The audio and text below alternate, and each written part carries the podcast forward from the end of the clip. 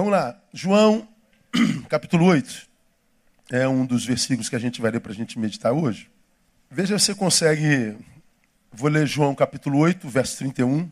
E depois eu vou para João 15, ler de 5 a 16. Eu quero que você preste atenção numa palavra muito comum nesses textos. Vê se, você consegue discernir qual é a palavra comum nesses textos. Bom, João 8,31 diz assim: Dizia, pois, Jesus aos judeus que nele creram: Se vós permanecerdes na minha palavra, verdadeiramente sois meus discípulos. Vamos juntos, essa, essa, essa, esse versículo, vamos lá?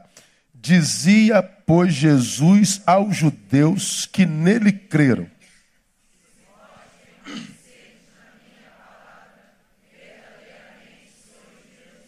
Se sois. É uma condicional, não é? Se sois. Se o quê? Não ouvi? Permanecedes na palavra. Então, não existe discípulo de Jesus que viva aquém da palavra, nem além da palavra. Não existe discípulo de Jesus que não conheça a palavra.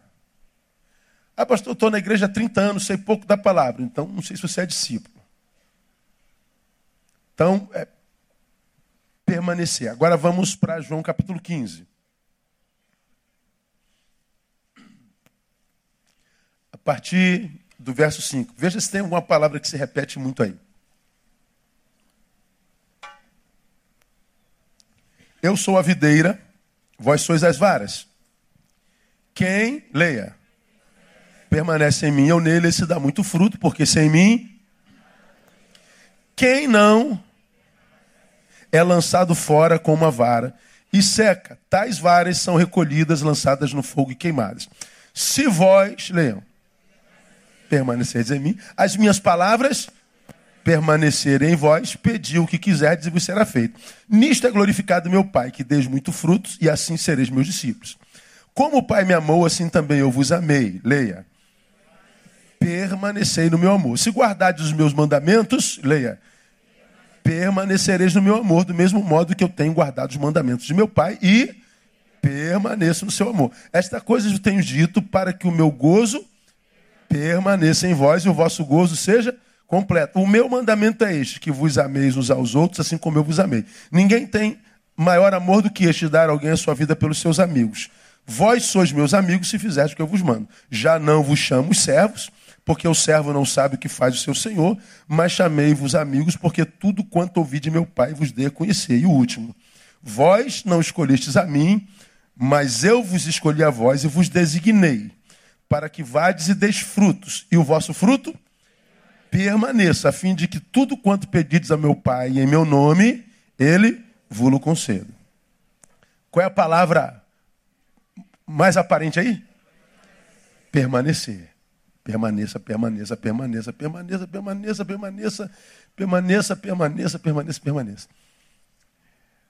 Qual é, dentre as muitas marcas da pós-modernidade, no homem pós-moderno, digamos, dos seus defeitos do homem pós-moderno, é exatamente o oposto disso, a capacidade de permanência. Tudo na pós-modernidade, ou quase tudo, é volátil. É prazo de validade é, ausência de permanente. Os relacionamentos são, são rasos. Ah, não há relacionamento que dure na pós-modernidade. Ele é, é, como eu chamo, é de interrupção de processos. a amizade dura pouco, o casamento dura pouco, o sujeito dura pouco na igreja dele, vive de igreja em igreja o tempo inteiro. A, a, a, o conceito que a gente tem pelo outro muda o tempo inteiro, é só o outro dizer não para a gente. O que o homem pós-moderno não tem na vida é permanência. É impressionante. Uma geração que começa um monte de coisa, não acaba quase nenhuma da coisa, das coisas que começou. A ausência de permanência. Bom, e uma das marcas do discípulo de Jesus é exatamente a permanência. Se vós permanecerdes na palavra, ou seja, uma das bênçãos de Deus para aqueles que ele alcança com a sua palavra é a bênção da permanência. Bênção que eu falo sobre ela há muito tempo, o que gera longevidade nele.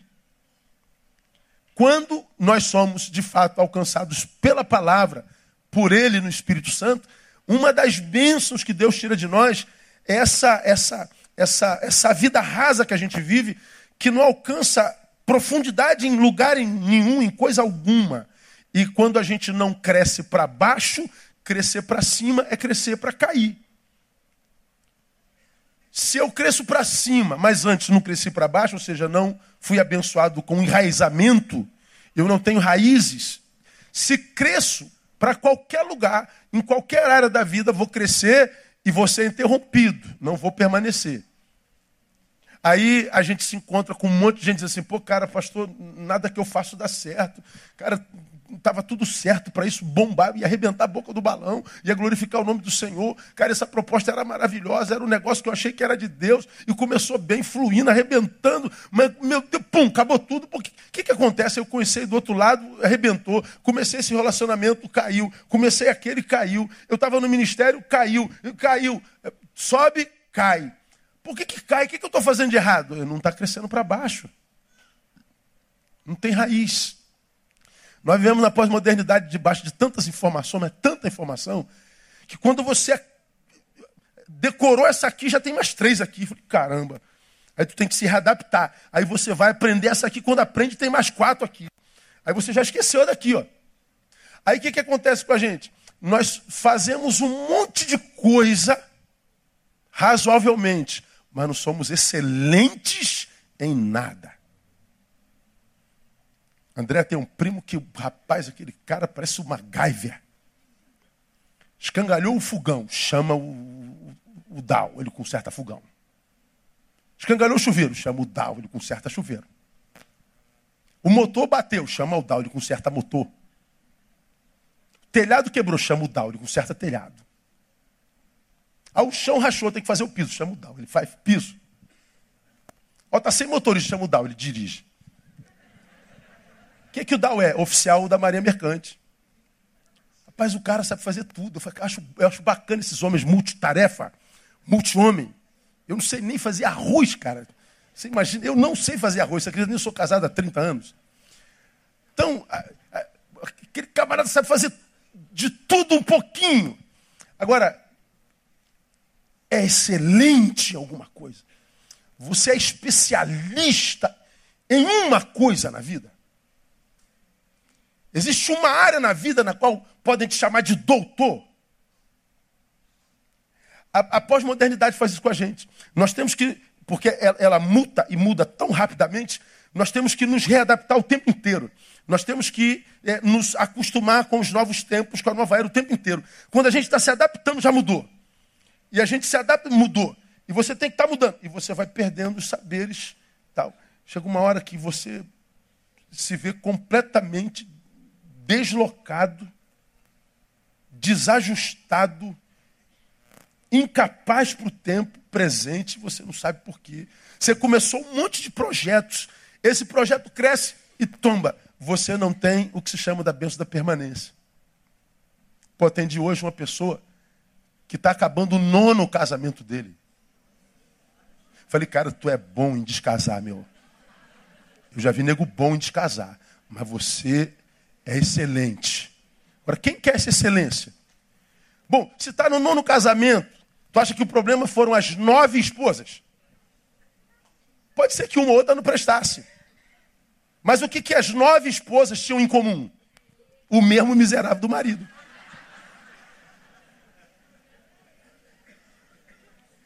Só que essa interrupção de, começa aquele amorzão, aquela paixão toda, mas daqui a pouco, puf, Começa de novo, puf.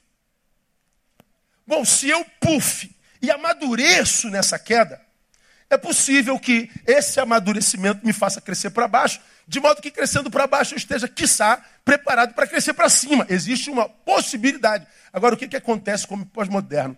Ele, ele não aprende com as dores, ele não aprende com os fracassos.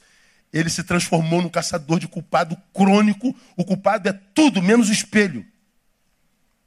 O que, que acontece? Vai passar pela vida, vai continuar vivendo rupturas, vai continuar vivendo quedas, vai continuar vivendo fracasso. Não vai experimentar o que Jesus, pela boca de João, chama de permanência.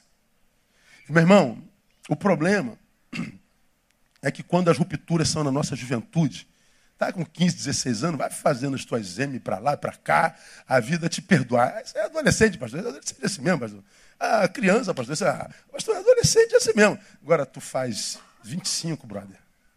Tu faz 30. E tu continua fazendo a mesma besteira. A vida já começa a te olhar com antipatia. Os seres viventes ao teu redor já começam a te olhar com antipatia. A vida vai te virando as costas. E você vai sendo empurrado para a solidão. E daqui a pouco você não aguenta nem se olhar no espelho. Porque enquanto há juventude, há esperança. O problema é que a gente não fica jovem para sempre. Por isso que quando a palavra diz que quando o Espírito Santo chega pela palavra, uma das bênçãos mais preciosas e que não se fala entre nós é a tal da bênção da permanência. É a bênção da longevidade. Você, garoto pós-moderno, se gaba, se glorifica porque teve muitas parceiras no final de semana. Mas você vai fazer um pouquinho de idade mais para cima, 30, 35, 40. O que a gente sente falta é daquela parceira. A gente sente falta daquele parceiro. A gente percebe que o que dava sabor na, na, na, juventude já não dá mais. E a gente olha aqueles velhinhos, como o seu Manel e Dona Lina, 98 e 90 anos, caminhando devagarinho de mãozinha dada. Eu não sei se acontece contigo. A gente fica olhando assim, gente, que lindo, cara. Eu, eu não suporto, eu sempre que vejo, quantos anos de casado? Desculpa me meter. Eles falam de boca cheia, 70 anos de casado. 60 anos de casados, 50 anos de casado. Os pós-modernos estão do lado, gabando porque estão trocando de parceira. Lá no fundo fala assim: que coisa linda, cara, meu Deus. Porque no fundo todo mundo quer isso, sim ou não? Todo mundo quer um amorzão. Todo mundo quer um parceiro, uma parceira, alguém para voltar alguém para compartilhar, compartilhar a vida. Você já aprendeu aqui que não é bom só falei sobre isso na gotinha da semana passada. Se você não ouviu a gotinha da semana passada, ouça quando você chegar em casa. Porque quando eu estou sozinho, nem a vitória presta para nada. Porque eu, eu competi, ganhei o troféu, eu sou o campeão, tirei primeiro lugar, aleluia, glória a Deus. Legal, vai mostrar o teu troféu para quem, campeão? Para quem que você vai mostrar a foto do pódio, meu? Você vai chegar em casa, quem está lá para você? Olha aqui, meu troféu. Para quem que você vai mostrar a tua vitória? Não tem ninguém para mostrar, então a vitória não serve para nada. Você já aprendeu aqui? Você, você, você é, é, é do, do, teu time, teu time tem um adversário maior. Você, você é brasileiro, vou usar o time aqui união não, porque está ruim para mim. Então, você é brasileiro e tem um amigo, é, é, jogou Brasil e Argentina. Aí o Brasil ganha. Ah, o Brasil ganhou da Argentina. Você que é brasileiro ganhou o quê? Não ganhou nada. Então, qual, qual, é a alegria de ganhar enquanto brasileiro da Argentina? É que a gente tem um amigo argentino para zoar. O bom do nosso time ganhar só é bom porque eu tenho um amigo do outro time para zoar. Se eu, eu sou vascaíno, o Vasco do Flamengo, eu não tenho um flamenguista amigo para zoar, que, que adianta o Vasco ganhar? O melhor é o amigo que a gente encontra no dia seguinte. Que ele some no dia seguinte, não é verdade? Falando, veio trabalhar, então passou lá do outro lado do corredor da empresa, mas não veio nem falar comigo. Porque já sabe que vai ser zoado. O melhor da vitória é o amigo. E nós não nascemos para a solidão. Agora, por que, gente? Que a gente não vive na prática essa permanência. Nossa vida se transformou numa coisa tão volátil, tão, tão, tão, tão, tão sem base. Nossa alegria é, é cronológica, ah, nosso ânimo é cronológico, tudo, tudo, tudo, tudo tem prazo de validade.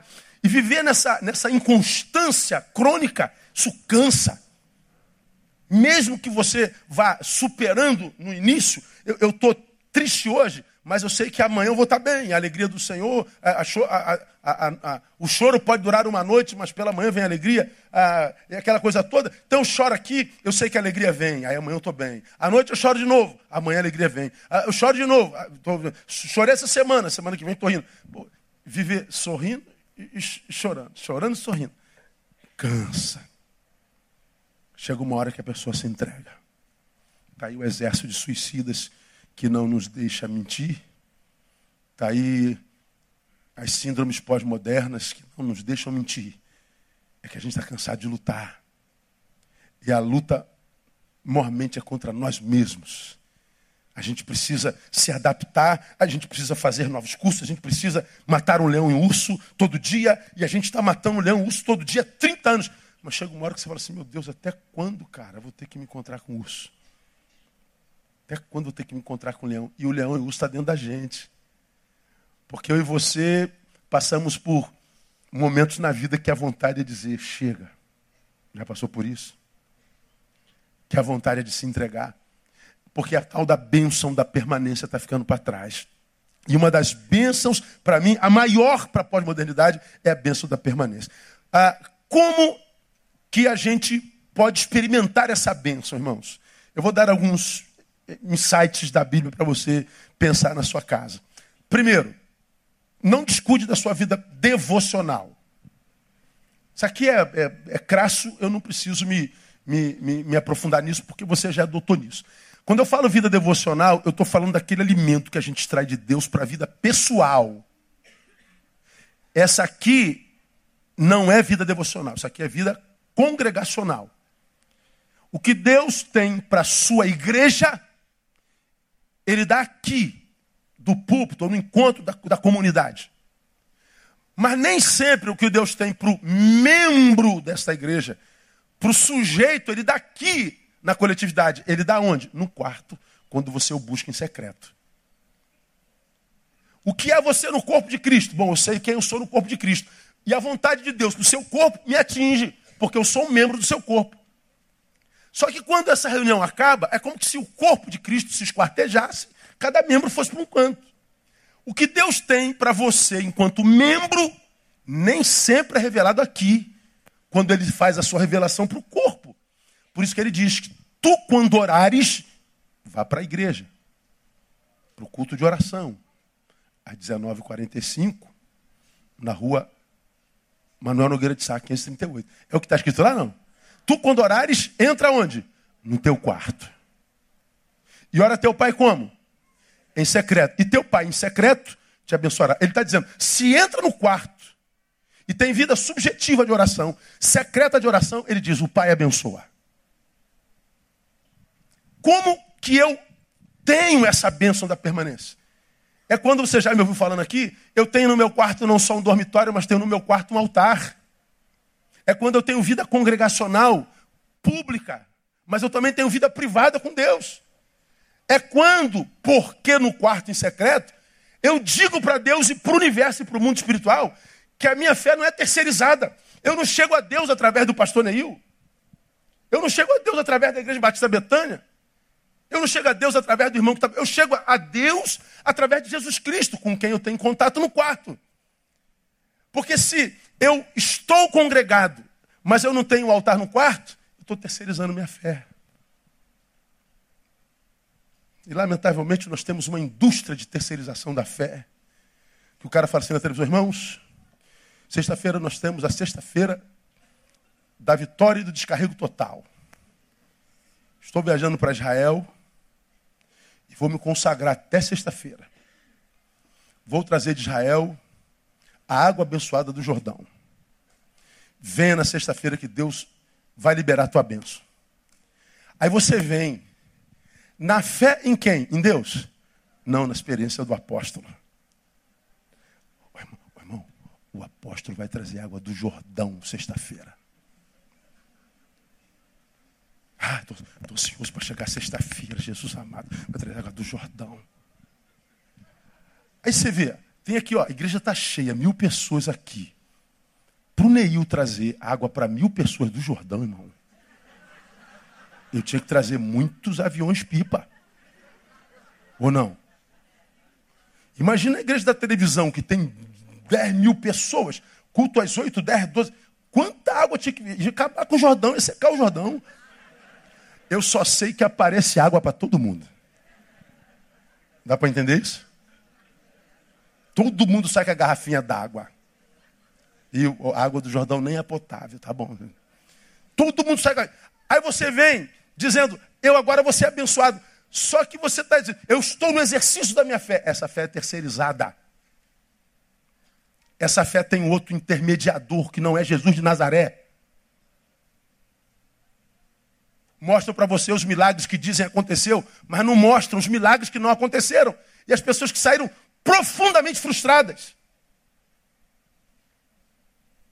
E o que, que acontece? Você passa a descrer. Você sai de lá com a, com a, com a overdose de unção, muita intensidade, mas durante a semana vai acabando, acabando, terça-feira já não tem mais nada. É a fé de Pedro, antes da negação. Jesus está andando sobre as águas, ele Senhor, eu quero ter contigo, eu quero ter contigo, igual o menino. Jesus diz, vem. Posso ir? Vem. Ele pisa na água e não afunda, ele vai andando. Quando vem a tempestade, ele tira o olho de Jesus e olha para a tempestade e começa a afundar. Ele tem a fé de muita intensidade e pouca duração. Ele tem a fé de muita intensidade, mas não tem permanência. Por que temes, Pedro? É um homem temeroso, mas ainda assim andou sobre as águas por um pouco de tempo. O que ele não teve foi a bênção da permanência. Então, se você quer é, passar por esse tempo volátil, esse tempo de cronos interrompidos, de interrupção de processo, se você não quer ficar para trás, como para trás você vê a multidão inteira ficando. Você olha para a Bíblia fala, né, em 2 Tessalonicenses, que antes da vinda viria apostasia. Aí tu olha assim para o lado, esse irmão está do teu lado aqui hoje, daqui a pouco ele desaparece do mapa. Daqui a pouco ele está onde? Está no candomblé. Dá três anos, volta. Meu Deus, voltou, irmão? Voltou. Daqui a dois ele está na, na, Sei lá, ele está na. É, testemunho de Jeová. Daqui a pouco ele volta. E, e, e aqui lá não presta, lá aqui não presta. Não tem permanência.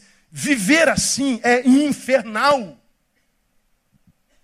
Como que eu tenho vida de permanência, a benção da permanência? É quando eu busco alimento individual e diário, ou seja, aquele alimento que vai além do coletivo. Essa experiência vem, por exemplo, a história de Marta e Maria. Jesus foi para a casa de Marta e Maria. Uma sentou-se aos pés de Jesus e ficou ali absorvendo dele. A outra foi para a cozinha. Falou, Jesus está aqui, meu Deus do céu, o que, que eu vou fazer para agradar Jesus? Oh, meu Deus, olha quem está na minha casa. Vizinho, olha quem está na minha casa. O que, que eu vou fazer? O que, que eu, eu tenho que fazer alguma coisa para Jesus? Ela correu para a cozinha para fazer quitute. A outra senta aos pés de Jesus. Aí que está fazendo quitute, fazendo alguma coisa para Jesus, vem e reclama. Pô, Jesus, eu estou aqui ralando para caramba, fazendo uma coisa boa para o Senhor. Essa minha irmã vagabunda está aí sentada, não me ajuda, manda ela me ajudar. Pô, Jesus quebra tudo, né? Ela escolheu a melhor parte. Ah, eu ia ficar com raiva de Jesus, irmão. Certamente ela ficou com raiva de Jesus. Por quê? Porque na cabeça de uma, o que Jesus quer de nós é que nós façamos alguma coisa para eles. Na outra, Jesus quer que nós estejamos com ele. Uma preferiu fazer para Jesus, a outra preferiu estar com Jesus. E Jesus disse: a que preferiu estar, escolheu a melhor parte. Ou seja, teu trabalho é importante, mas não é imprescindível. Porque não há nada que você possa fazer para Jesus que ele não faça melhor sem você. Não há nada que você possa dar a Deus que não tenha sido Ele mesmo que tenha dado. Então, quando Deus nos chama, não chama para fazer para Ele, Ele nos chama para estar com Ele. Então o que ele quer de mim não é produção, o que ele quer de mim é presença. Você ama estar na presença de Deus, amém ou não? Deus ama estar na tua também. Agora ele só está na nossa presença quando a gente está no quarto. Não é na igreja. Por isso há tanta gente na igreja frustrada, vivendo uma fé mentirosa que só. Então, você quer ter a bênção que é rara, que é difícil e necessária, a bênção da permanência? Cuida da tua vida devocional. Constrói um altar no teu quarto. Segundo, cuidado com as tuas amizades. Isso aqui é fundamental. Ah, deixa eu perguntar aqui. É, Deus está falando, não sei se vai ouvir, né? Quantos têm muita dificuldade de lidar com solidão aqui? Levanta a mão. Pastor, eu, eu, eu, eu tenho muita dificuldade de lidar com solidão. Não minta, não, não tem vergonha, não. Ah, só meia dúzia, o resto mente.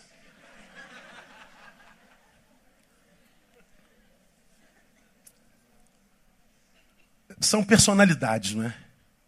Tem gente que precisa da muvuca, que precisa. Aquela gente brasileiro, carioca, gosta de trocar ideia. Você passa nos bares, bota uma cerveja, daqui a pouco senta um monte de gente, troca ideia. E, pô, vamos trocar uma ideia, vamos trocar ideia. Tu tá sozinho, chega alguém que quer trocar ideia. Pô, e fica trocando ideia por horas. Eu fico olhando aquilo, fico, cara, isso deve ser bacana pra caramba trocar ideia, passar tempo. Pô, eu, eu, eu, eu sinto no meu canto e fico, cara, eu não, meu Deus, eu sou doente, eu devo ser maluco, cara, alguma coisa assim.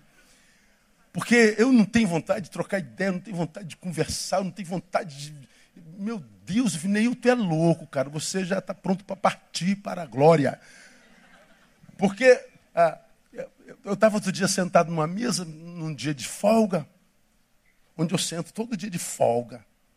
Aí senta os, os aposentados lá todo dia. Bom dia, bom dia, beleza, brother? Tal. Boto minha moto escondida, para me achar. Me senta aqui quietinho, meu livrinho, solzinho. Pô, depois de uns, uns, dois meses, todo dia, bom dia, bom dia. Aí tinha um sozinho, aí ele falou, pô, meu brother, posso chegar aqui? Ô, irmão, pode chegar. Pô, cara, desculpa, eu sempre te vejo sozinho aí, cara. Pô, senta aqui comigo aqui, poxa, muito ruim ficar sozinho aí, pô.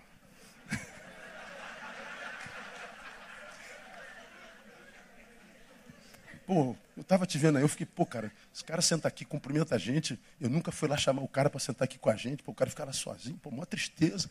Pô. Aí eu levantei, pô, cara, deixa eu te dar um abraço aqui, cara. Muito obrigado pelo seu carinho, pelo seu amor. Pô, você me viu, cara. Você me aben... Você não sabe quanto você me abençoou hoje, cara. Pô, mas eu tô bem, acredite, tô na boa é, que eu vivo cercado de multidões, então esse momento aqui é o momento que eu dou uma, ah, uma desencapetada, entendeu? Então, dou uma, tiro, jogo as energias tudo no, no chão, tal, então, tô bem. Quando eu estiver ruim, eu sento aí com você. Não, a mesa está aberta para você. Pô, obrigado aí, ele ficou todo feliz. Eu fico aqui na boa. Mas isso não é natural. A gente precisa de gente. A gente precisa de encontros. Nós somos o resultado deles, não é? Mas os encontros podem gerar vida ou matar. Os encontros podem nos reconstruir ou nos destruir. Os encontros precisam ser pensados, raciocinados. 1 Coríntios, capítulo 5, diz uma coisa interessante, verso 9. Já por carta vos escrevi que não vos comunicasseis com os que se prostituem com isso, não me referi à comunicação em geral com os devassos desse mundo, ou com os avarentos, ou com os roubadores, com os idólatras, porque não vos seria necess... senão vos seria necessário sair do mundo, não tem como. Mas agora vos escrevo que não vos comuniqueis com aquele que, dizendo-se irmão, for devasso, avarento, idólatra, maldizente, beberrão, roubador, com esse tal, nem sequer comais. Pois que me importa julgar os que estão de fora, não julgais vós os que estão de dentro. Paulo está dizendo assim: é irmão, professa a mesma fé, mas não vive como se fosse da mesma fé. Cuidado com ele. Não sei o que estou dizendo, não. Eu seria mais light do que Paulo. Mas ele está dizendo: você deve se apartar. Por quê? Porque a relação forma ou deforma. E quando a deformação vem por relação, a reforma é complicado. Porque se eu sou deformado por alguém, para ser reformado por outro alguém é muito difícil, por quê? Porque a fé nesse alguém já vai ser contaminada pela decepção com alguém que me deformou. É como quem descasou e casa pela segunda vez, você já entra com o um pezinho atrás. Eu não vou jogar de cabeça, não. Vou deixar um pezinho aqui fora do casamento, porque se eu me machucar de novo, eu vazo. Porque no outro você mergulhou de cabeça e teve traumatismo craniano.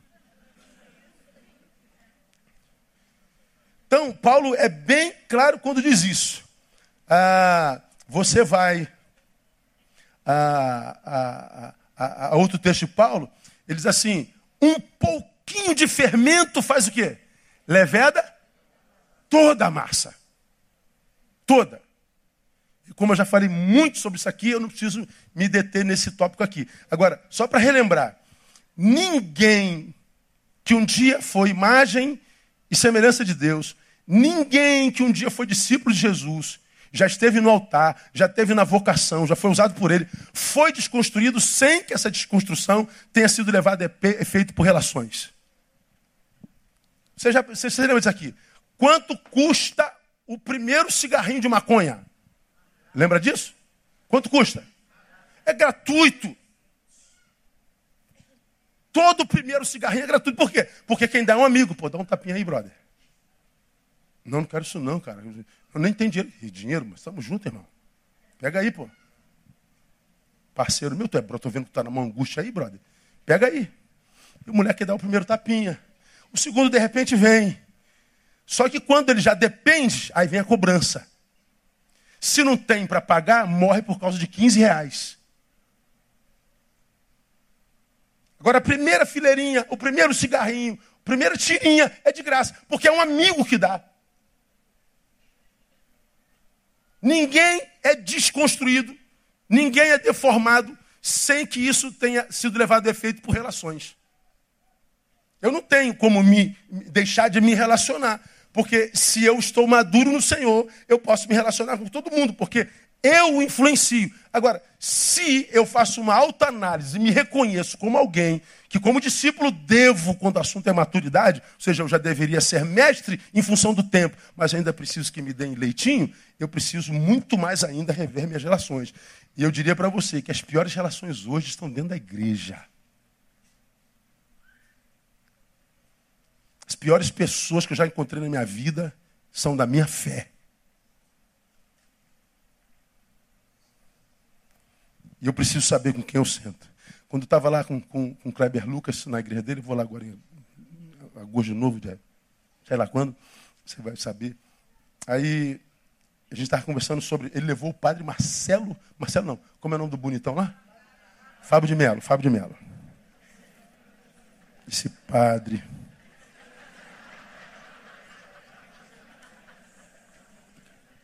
Gosto muito dos livros dele. Mas esse padre. Então, levou o cara lá para pregar. Aí eu falei, rapaz, teve, uma, teve, um, teve um site desse que ligou para mim para saber o que, que eu achava. É mesmo, não ligou. O que, que você falou? Eu falei para o jornal, não te interessa. Não tem nada a ver com isso não. Aí, e você, né? Eu levaria o Fábio de Mello? Eu levaria. Sim, o conteúdo dele falaria aqui. O que eu não trago são muitos pastores.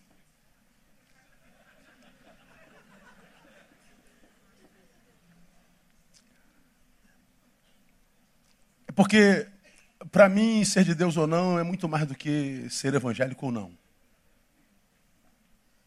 Para mim, de fato, tem a ver com o espírito pelo qual eu passo pelo caminho. Eu, eu li um e-mail hoje, a menina com muito carinho, com muita Pastor, o senhor acredita que existem pessoas que não sejam de Deus, que não sejam evangélicos? Pô, como é que a gente pode, como é que a gente pode entender uma pessoa que é de Deus que não é evangélica? Porque ela, por exemplo, uma pessoa que não é de Deus e adora imagens.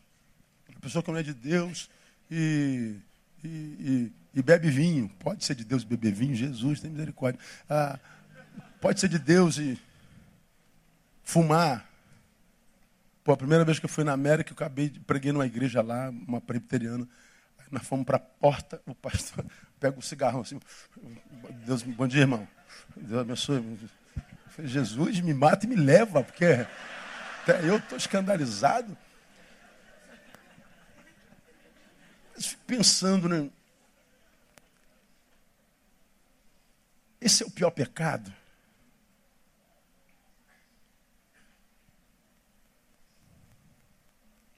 ver um irmão caído, porque foi pego em seu pecado, e ao invés de estender a mão, crucificá-lo. Mesmo sabendo que a única diferença que eu tenho com ele é que o pecado dele foi revelado e o meu não. E ainda assim não fazer nada, seria pior do que dar um trago num charuto, num cachimbo.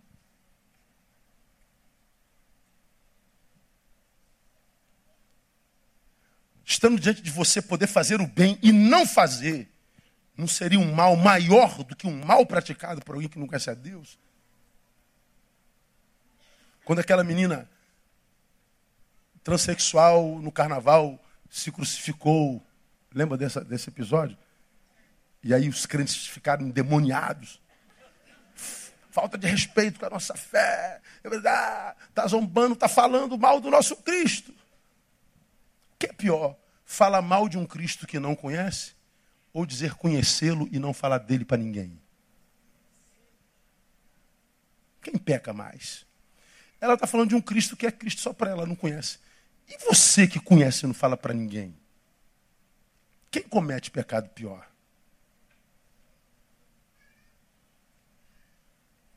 Ah, descobriram que a, a cantora fuma maconha. E você visita site pornô?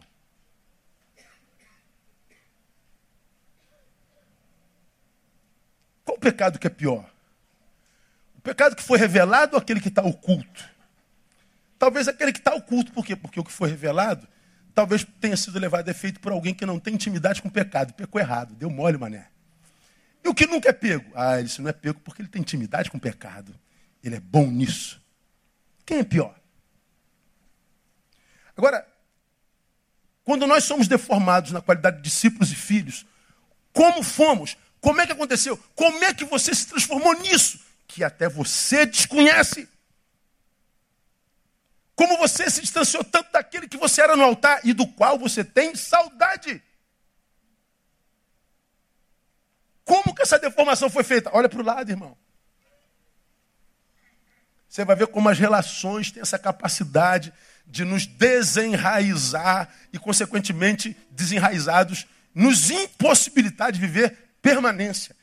Porque se eu perco raiz, vamos imaginar que Deus resolva me abençoar, me fazer crescer, Ele me faz crescer para cair.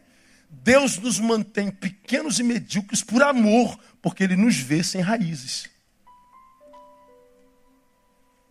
Se deita vinho novo sobre o odre velho? Sim ou não? Não, porque se se deita vinho novo sobre o odre velho, o que, acontece com o odre? Arrebenta o odre e se perde o vinho. O vinho simboliza o Espírito Santo, o odre somos nós. Ou nós renovamos o odre, que somos nós, ou não tem vinho novo. Porque se Deus derramar dele em profusão o vinho novo sobre esse odre velho que a gente, ele arrebenta com a gente. Por amor, ele nos deixa vazio. Então você que se acha vazio de Deus, oco de Deus, bom, isso aí pode ser a maior expressão do amor de Deus para tua vida. Quer ser cheio, renova o odre. Você renova a odre através de relacionamentos corretos. Portanto, eu acho que na pós-modernidade, para quem quer a benção da permanência, primeiro, amadureça a ponto de aprender a curtir a própria presença. Ou seja, quando você estiver sozinho, esteja diante da melhor companhia que você pode ter nesse planeta. Esteja diante de uma companhia tão abençoada que você não precisa de outra. De modo que quando a outra chegar, vai ser para fazer transbordar e não para preencher vazios. Porque é só assim se tem relações saudáveis. Porque se eu faço do outro, como eu falei na semana passada, não é bom como esteja só, de que solidão ele está falando? Daquela solidão que me incapacita re relacionar-me. Me faz relacionar errado, ou seja, faço do outro remédio para minha solidão. E existe uma solidão em nós que não vai ser morta nunca, ela é imortal. Nós somos únicos, Rousseau disse. Somos absolutamente sós. Se eu sou absolutamente só, como é que eu posso achar que o outro pode gerar plenitude em mim? Ele é pó. Então, todo encontro, como eu falei, é um hiato da solidão. Todo encontro, na verdade, é uma intersubjetividade. Eles não se locupletam, não. Eles respiram um no outro da solidão que lhes habita. Agora, se eu me relaciono, transformo um outro num remédio, eu estou lançando sobre ele um fardo pesado demais. Agora, quando eu sei que o outro não é a razão da minha vida, ele é um, uma ilha onde eu respiro. Eu não vou exigir dele mais do que ele pode me dar e nem vou dar a ele mais do que eu posso dar. Então, relação é equilibrada. Então, cuidado com as tuas amizades. Terceiro, não se renda ao legalismo. Legalismo é a pior desgraça que para mim pode haver. A religião é um problema. Por quê? Você já aprendeu. O pecador sabe que precisa ser liberto. O religioso nem sabe que está em cadeia. Ele acha que é o, a cereja do bolo. Tem amor nenhum no coração, não tem solidariedade nenhuma na alma, não tem espírito liberto de beligerância em lugar nenhum do corpo. Ele é um, ele é um, ele é um internado. Ele é um performático, ele é um domingueiro, ele é um templocêntrico, mas não tem destreza nenhuma com o ser humano, nenhuma, nenhuma, nenhuma. nenhuma. Ele não sabe falar a língua humana, ele sabe falar a língua do Gabriel, do, do anjo, do, do, do arcanjo. Mas a língua nem do filho do adolescente ele não sabe. Ele não sabe falar a língua da esposa, do marido, do vizinho, do patrão, do empregado. Ele nem sabe que está em cadeia. Agora, para a gente encerrar, ninguém na história da minha vida, 51 anos, um dia disse, pastor, eu sou um legalista, eu assumo. Os legalistas só são legalistas aos olhos alheios. Mas vamos fazer uma autoanálise agora, bem rapidinho, para saber se a gente é legalista. Você é legalista? Não, eu não, pastor. Vamos fazer uma análise rapidinho, para a gente terminar? De repente você aí não sabe. Vou lhe fazer cinco perguntinhas, você responde para si. Ok? Primeira, seu serviço cristão, responda para si, é mais direcionado à instituição ou ao ser humano? Você que está aqui é crente. Teu serviço cristão é mais direcionado para a igreja, para o prédio, para o domingo, ou para o ser humano?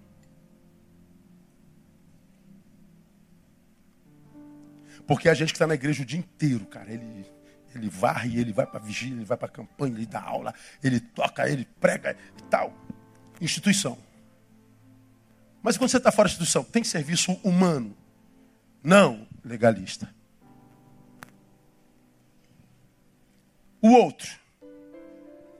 O próximo. O que, que te incomoda mais? A liberdade dele? Ou a miséria dele? O que, que te incomoda mais? Ver um irmão adorando com liberdade o tal do extravagante? Ou ver um irmão caído, ferido, machucado, triste? Quando você vê um irmão caído, você sofre. Pô, coitado do meu irmão. Ou você sofre com a alegria dos outros? O que te incomoda mais? Seja honesto. Porque todo legalista adora ver gente caída, mas ele nunca vai admitir isso. Fulano caiu, nunca me enganou. Sempre soube. Nunca vai sair. Não acredito, cara. Vamos orar por ele agora. Que Deus tenha misericórdia dele. A gente sabe o que ele vai passar, não sabe? Vamos chegar junto para dar uma moral. Sempre soube a boca chega a babar, cara. Você cai baba assim, ó. O que, que te faz sofrer? A alegria do outro ou a tristeza do outro? Se é a alegria do outro, legalista. Alta análise, examine-se, pois, o homem a si mesmo. Alta análise. Você se acha bom ou mau crente? Responda para si. Você é um bom crente? Ou é um mau crente? Vamos imaginar que você seja daqueles que respondeu: Acho que eu sou um bom crente, pastor. Se você se acha bom crente, em função de quê? Almas ganhas ou comportamentalismo? Performance. Quantas almas tua vida já atraiu a Jesus Cristo? Ou porque você é só aquele cara que cumpre as regras da instituição?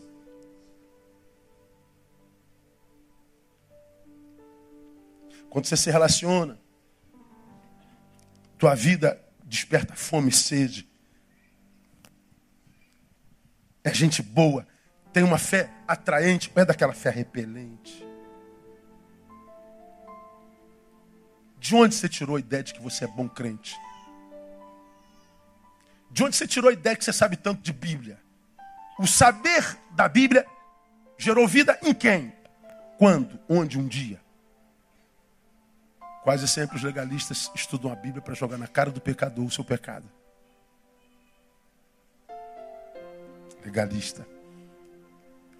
Vida privada versus vida pública. S mais uma e a gente termina. O que você é em público? Aqui. É muito ou pouco parecido com o que você é sozinho? Quando tem olhos sobre você. Quando você está sozinho. Seus pensamentos. Esse ser privado é muito parecido com esse público ou eles são completamente distintos? Quanto mais longe um do outro, mais legalista é. Quanto mais próximo do outro, mais santo é.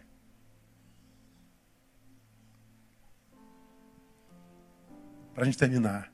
Deus. Tua relação com Ele é cronológica, dia e hora, ou recebe e percebe de fato todo dia. Aquela, aquela sensação de você estar andando na rua, e às vezes você de tal forma visitado por Deus que só pensar nele você se emociona. Falar o nome de Jesus você se emociona. De, de descobrir algo na palavra, meu Deus, isso está aqui há, há dois mil anos, eu descobri isso agora, que coisa linda. Ou Deus é só o Deus do domingo? Se a gente é honesto, a gente vai falar: meu Deus, eu preciso melhorar muito. Eu preciso melhorar muito. Agora, eu preciso melhorar por algumas razões. Primeiro, por amor a mim mesmo, amor próprio. Que eu estou vendo a minha geração de mal a pior, como diz Timóteo, Paulo Timóteo, enganando e sendo enganado, indo de mal a pior. Ou seja, o mal é o presente. O futuro já está escrito, será pior.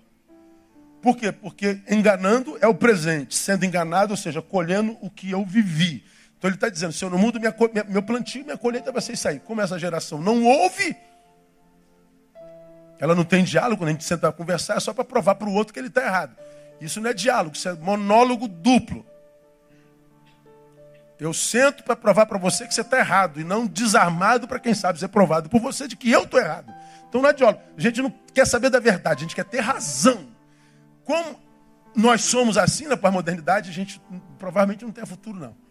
Agora, se eu sei que a humanidade está sendo desconstruída em mim, um, na carne humana, Deus está dizendo, Neil, você pode remar contra a maré, você pode se preservar disso, você pode ter de mim a bênção da permanência. Oh, Jesus, louvado seja o teu nome.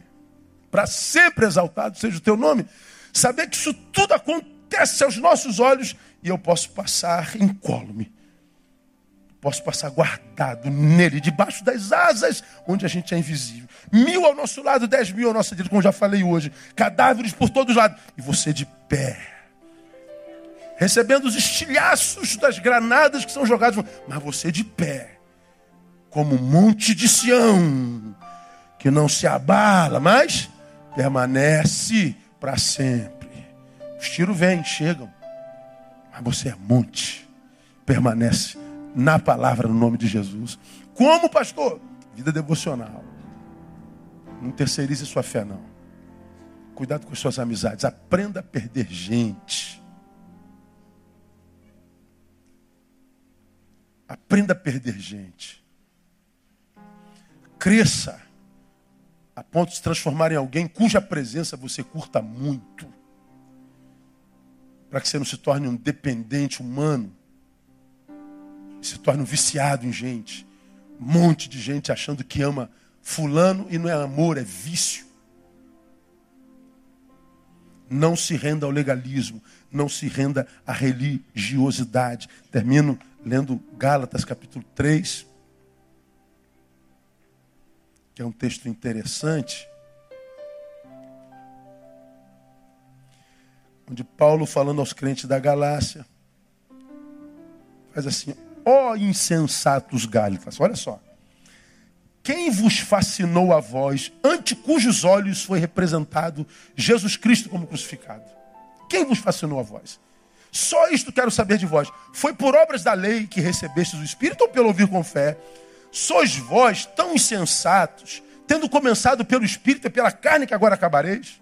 Será que padeceste tantas coisas em vão? Se é que isso foi em vão, está dizendo que vocês começaram na graça e os judeus convertidos conseguiram transformar vocês em legalistas.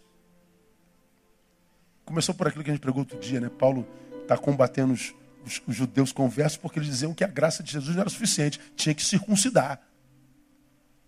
Vocês começam na graça e terminam na lei, no legalismo. Vocês começam no espírito que se movimenta em amor, em solidariedade. É na performance que vocês vão acabar. Aí Paulo chama os Gálatas de insensatos. Então, igreja, que a gente não seja visto como insensato. Porque a religião não gera vida na vida de ninguém. Religião gera hipocrisias e hipócritas. Gente que parece ser, mas não é. Eu preciso, prefiro ser sem parecer do que parecer e não ser.